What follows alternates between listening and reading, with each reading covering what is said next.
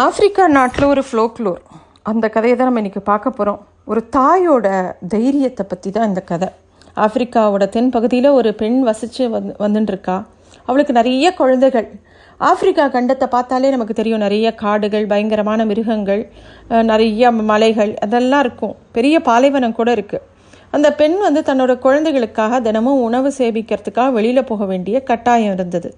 அதனால் தன் குழந்தைகளை பார்த்துக்கிறதுக்காக ஒரு முயல் கிட்ட முயலை வளர்த்துன்னு வந்து அந்த முயல் கிட்ட வந்து தன்னோட குழந்தைகளை தான் வெளியில் போகிறச்ச நீ பார்த்துக்கோ அப்படின்னு சொன்னான் அந்த முயலும் நல்லபடியாக அந்த குழந்தைகளை பார்த்துன்னு வந்தது.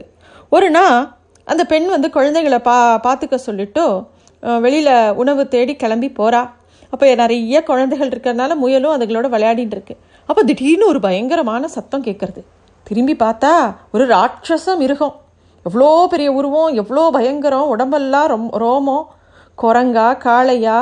அதுக்கு குரங்கு முகமாக இருக்குது மேலே கொம்பு இருக்குது அதை பார்த்தாலே அதிபயங்கரமாக இருக்குது கண்டிப்பாக அதுக்கிட்ட இருந்து தப்பிக்க முடியாதுன்னு தோன்ற அளவுக்கு ஒரு தோற்றம்.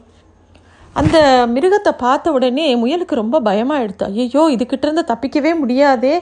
இது என்ன பண்ண போகிறது அப்படின்னு சொல்லி ரொம்ப கவலையாக இருக்குது இந்த குழந்தைகளை நான் எப்படி காப்பாற்ற போகிறோம் அப்படின்னு பயந்துக்கிறது. வேகமாக ஓடி போய் ஒரு குன்றுக்குள்ளே மறைஞ்சிக்கிறது. அந்த மிருகம் வந்த உடனே அந்த குழ எனக்கு ரொம்ப பசியாக இருக்குது இந்த குழந்தைகளெல்லாம் சாப்பிட போகிறேன் அப்படின்னு சொல்கிறது அப்போ இந்த குழந்தைகள்லாம் யாரோடது? அப்படின்ன உடனே அந்த முயல் சொல்கிறது மெதுவாக இந்த இடத்துல ஒரு பெண் வாழறா அவளோட குழந்தைகள் இந்த குழந்தைகளை நீங்கள் சாப்பிடாதீங்க அப்படின்னு சொல்கிறது ஆனால் இந்த மிருகம் கேட்கல அப்படியா எனக்கு ரொம்ப பசியாக இருக்குது நான் இப்போ எல்லாரையும் விழுங்க போகிறேன் அப்படின்னு எல்லா குழந்தைகளையும் வாயில் போட்டு முழுங்கிடுறது அந்த மிருகம்.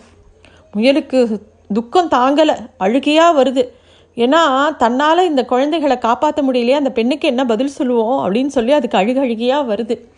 அந்த மிருகமானது அந்த குழந்தைகளெல்லாம் முழுகின உடனே அந்த இடத்த விட்டு நகர்ந்து போயிடுறது. கொஞ்சம் நேரத்தில் அந்த பெண் வரா வந்து பார்த்தா தன்னோட குழந்தைகளை காணும். அவள் முயலை பார்த்து என்னப்பா ஆச்சு? என் குழந்தைகள்லாம் எங்கே? அப்படின்னு கேட்கும்போது அந்த முயல் அழுதுண்டே சொல்கிறது இந்த மாதிரி ஒரு கொடிய மிருகம் வந்தது. அதுதான் இந்த பக்கத்தில் இருக்கிற இடத்த முழுக்க அது அதோட கண்ட்ரோலில் தான் இருக்குது இப்போ வந்து அது வந்து எல்லா குழந்தைகளையும் முழுங்கிட்டு போயிடுத்து என்ன பண்ணுறதுனே தெரியல. அது என்ன சாப்பிட்ருமோ அப்படின்னு நான் இந்த குன்றுக்குள்ளே ஒழிஞ்சுட்டேன். ஆனால் இந்த குழந்தைகளை என்னால் காப்பாற்ற முடியலன்னு அழருது அந்த பெண்ணுக்கு வந்து இந்த முயல் வந்து ரொம்ப நல்ல மனசுள்ள முயல். தான் ரொம்ப வருத்தப்படுறது அந்த குழந்தைகளை காப்பாற்ற முடியலன்னு சொல்ற அப்படிங்கிறது புரிஞ்சதுனால அந்த முயலை எந்த குத்தமும் சொல்லலை. அதனால் என்னப்பா நீ வந்து உன்னால் முடிஞ்சதை பண்ணின. அட்லீஸ்ட் அது இந்த குழந்தைகள் எங்கே போச்சுனாது எனக்கு சொன்னியே அப்படின்னு சொல்லிட்டு கையில் கொஞ்சம் சிக்கி முக்கி கல் கொஞ்சம் சுள்ளி அப்புறம் கொஞ்சம் உணவு எல்லாத்தையும் எடுத்துண்டு அந்த மிருகம் எங்கே இருக்குன்னு தேடி போகிறா அந்த பெண்.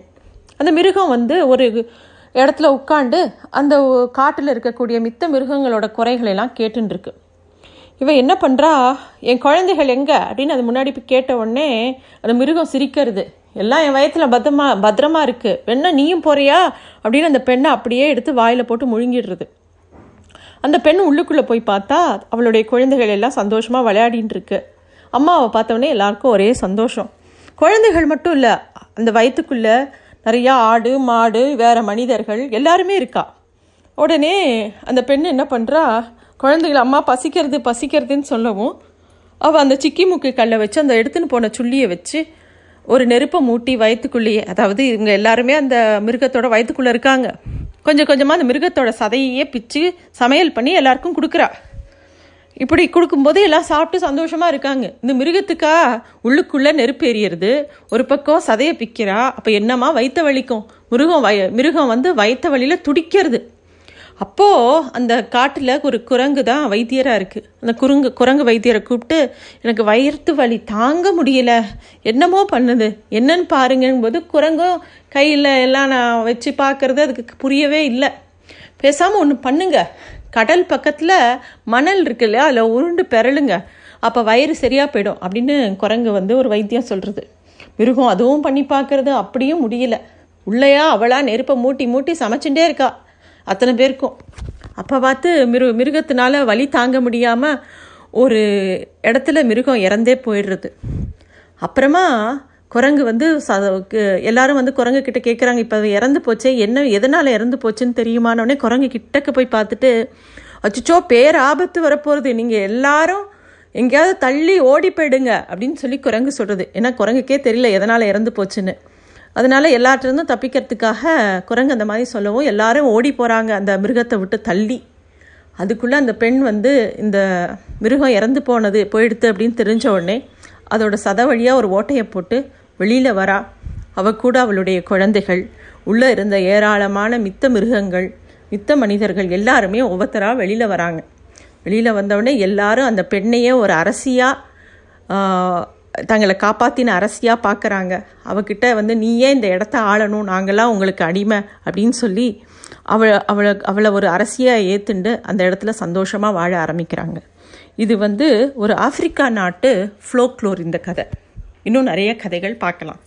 நன்றி.